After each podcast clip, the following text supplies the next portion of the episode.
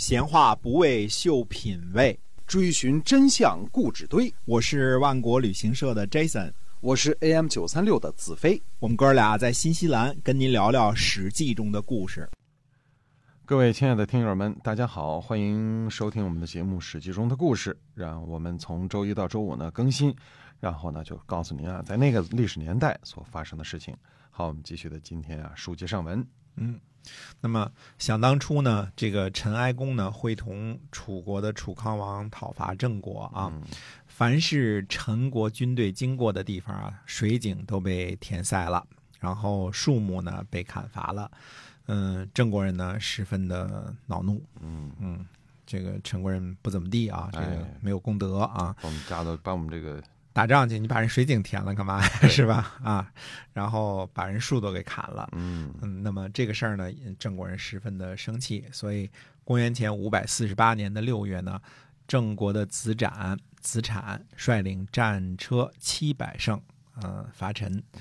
嗯我们看这个数字啊，呃，想当初这个晋文公去讨伐楚国的时候，战车就是七百乘。七百胜，对吧嗯那当时是最大的军力了。现在呢，郑国啊，郑国再怎么说也还是比这个楚国啊、晋国这些小很多吧，对吧？嗯他也有七百乘的战车，所以郑国的规模呢，看来实际上比鲁国这些还是大一些，但比不上什么齐国、秦国啊这些个啊厉害。那他也有七百乘战车去伐陈。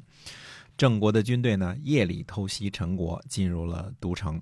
那么陈哀公呢，就扶着太子偃师逃向这个墓地。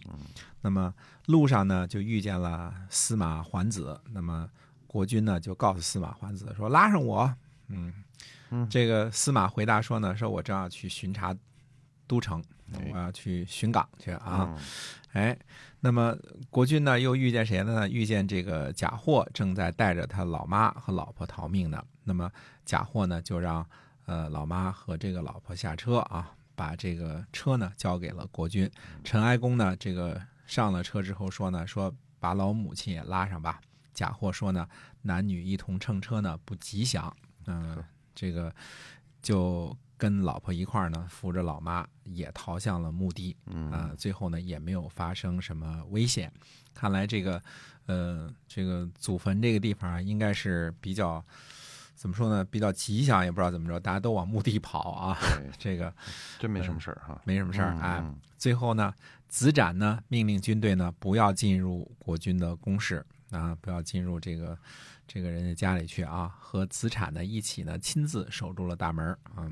这个陈哀公呢让这个司马桓子呢进献了宗庙的器皿，那么陈哀公自己呢穿上丧服，怀中呢抱着这个呃社的这个牌位啊，土地神啊、这个牌位，然后呢让手下众人呢分开男女两边捆绑，嗯，自己把自己绑了，在朝堂上呢等待发落。子展呢依照会见国君的礼节，手里呢捧着这个呃勒马用的缰绳啊，这是这个觐见国君的礼节啊。见了陈哀公，对陈哀公呢进行了这个再拜旗手的礼，又献酒给陈哀公。子产进来呢，清点完俘虏的人数就退了出去。郑国人呢，呃，这个怎么说呢？没想到啊，这个确实是没想到，这个呃，其实并没有，并没有什么大的祸害，就是嗯嗯，这个郑国人并没有把陈国说这个人都抓起来，这个这个杀了是吧？嗯这些啊啊，其实郑国人做了什么事儿呢？向土地神祝告，然后呢，呃，除灾去邪，然后呢，司徒呢归还了百姓，呃，司空呢归还了土地，郑国人呢就回国了。回了啊。所以郑国这次讨伐陈国呢，一不为土地，二不为抢夺人民，三呢不为了呃报复这个陈国侵伐郑国。嗯那么郑国这次伐陈呢，就是为了教训一下这个陈国的不懂礼貌的行为、不规矩的行为啊，嗯就是填了人家井啊、砍了人树啊嗯这些事儿，哎，就为了这些事儿。嗯所以这个楚国的令尹呢，这个呃韦子冯啊，这个卒了。那么屈建呢，为令尹，屈建呢就是后来的令尹子木。这个令尹子木将会很很长时间当政啊。那么屈荡呢担任莫敖，这个莫敖现在看来就成了一个官名了啊。嗯从现在啊，那么这个屈荡这个我们说这里边这个屈荡呢不是这个这个。祖父级的屈建的祖父那个屈当啊，只是重名啊，俩人哦都叫都是屈姓，叫嗯屈当。哎，那么呃，在楚国这边呢，最后呢，舒鸠人呢，还是最终背叛了楚国，嗯嗯，投向了吴国啊。当时只是一个表态而已了。那么，呃，令尹子木呢，就率兵讨伐，到达了黎城。黎城呢，就是位于这个呃舒鸠的西边儿啊，就是现在的安徽舒城的这个西边儿。那么吴国人呢，就起兵前来救援。令尹子木呢，就急忙带着右翼军队呢向前。子强和呃西环和子杰、子骈、子瑜率领着左翼的部队呢后退。吴国军队呢处在楚楚就是就是这个在楚军的这个左右翼两个部队之间呢待了七天。子强呢就说呢说时间久了呢将士会疲乏，疲乏了呢可能被擒获，不如速战。我请求呢带着我的私人部队去引诱他们，因为当时各个将领都有自己的这个风参才艺嘛，也有自己的私人部队。嗯说我带着我手下这些个人，呃，家丁类似的啊，去引诱他们。然后呢，诸位呢，挑选精干的士卒，排好战阵呢，等待我的消息。嗯如果我打赢了，你们就继续前进；打败了，你们到时候看情况再再采取行动。这样呢，能够免于被俘。子木呢就采纳了这个建议。子强等五个人呢，带着私属的部队呢，先去袭击这个吴军，吴军呢就败逃了。后来呢，吴军这个逃着逃着呢，登上山头上去观望，发现这个楚军呢并没有追过来。啊，于是呢就来反攻啊，就反攻过来了，逼近楚军。那么楚国的精兵呢和子强的私属部队呢就会合，打的吴军呢大败。楚军呢趁势就包围了这个舒鸠，舒鸠的部队呢不禁打啊，溃败。八月份的时候呢，呃，楚军就灭了舒鸠，把这个国家社稷都给灭了。嗯嗯，那么呃，楚国这边呢是呃叫做韦衍担任司马，嗯嗯，子木呢，呃，派他去这个收集赋税，清点这个盔甲兵器啊。你是司马嘛，对吧？你就把这些事儿好好干干啊。那么十月初八的时候呢，韦衍呢，这个记录土地川泽的情况，度量山林的木材。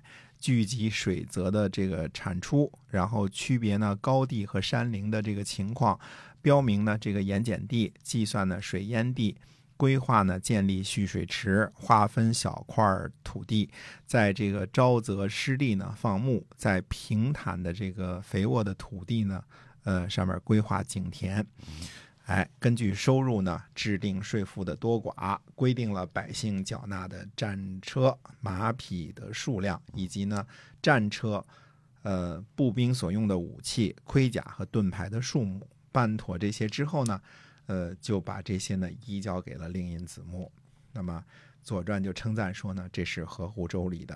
啊，嗯，可是 我们看这段记录，就看就发现什么呢？这个看来这些个这些个琐碎的事情，还都是有人干的，对吧？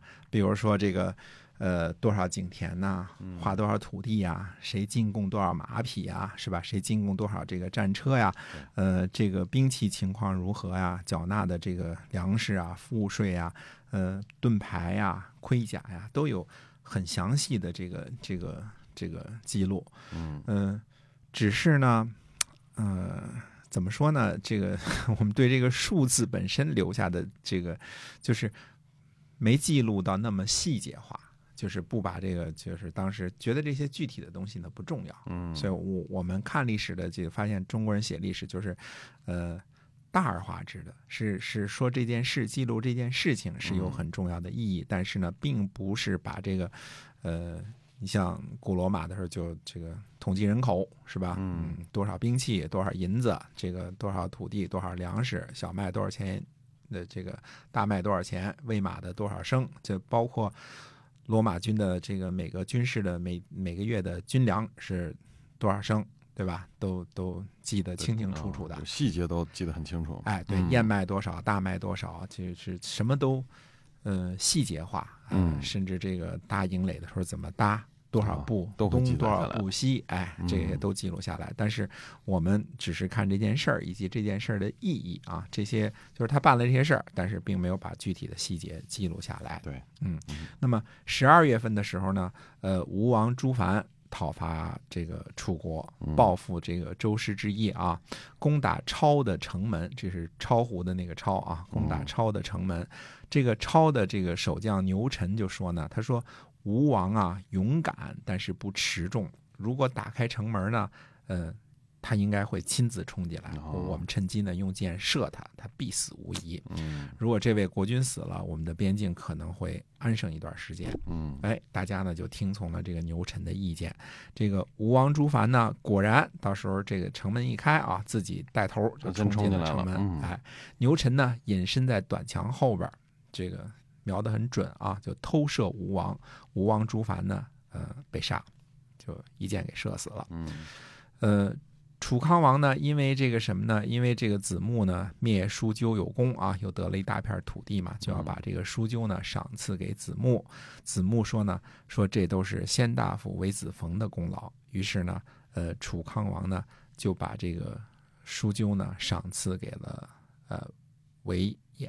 韦衍是这个呃韦子鹏的后人啊，是嗯韦子鹏的儿子。哦哎，那么这样的话呢，就是呃讲了这个，就讲了楚国这些事儿啊。嗯那么上次呢，刚才呢还讲了什么呢？讲了这个，呃，说是呃郑国呢去讨伐陈国，对吧？嗯那么讨伐了陈国之后呢，那么呃也没也没占土地，也没抢人民，是吧？什哎么都没有，就祭祀了一下就走了是吧？哎，嗯对，就是就是告诉你，你你以后别别这么无礼啊，嗯没功德啊，啊，要不然我还揍你要。不然揍你啊。嗯哎，那么那这个之后，这个郑国会怎么样呢？会把这个，毕竟也俘虏了一些俘虏嘛，对吧？要处理什么？怎么处理呢？哎，我们看看这个后边这个郑国的处理，这个很有意思。嗯好的，好，今天呢，我们史记中的故事啊，就先跟您聊到这儿，感谢您的收听，我们下期再会。再会。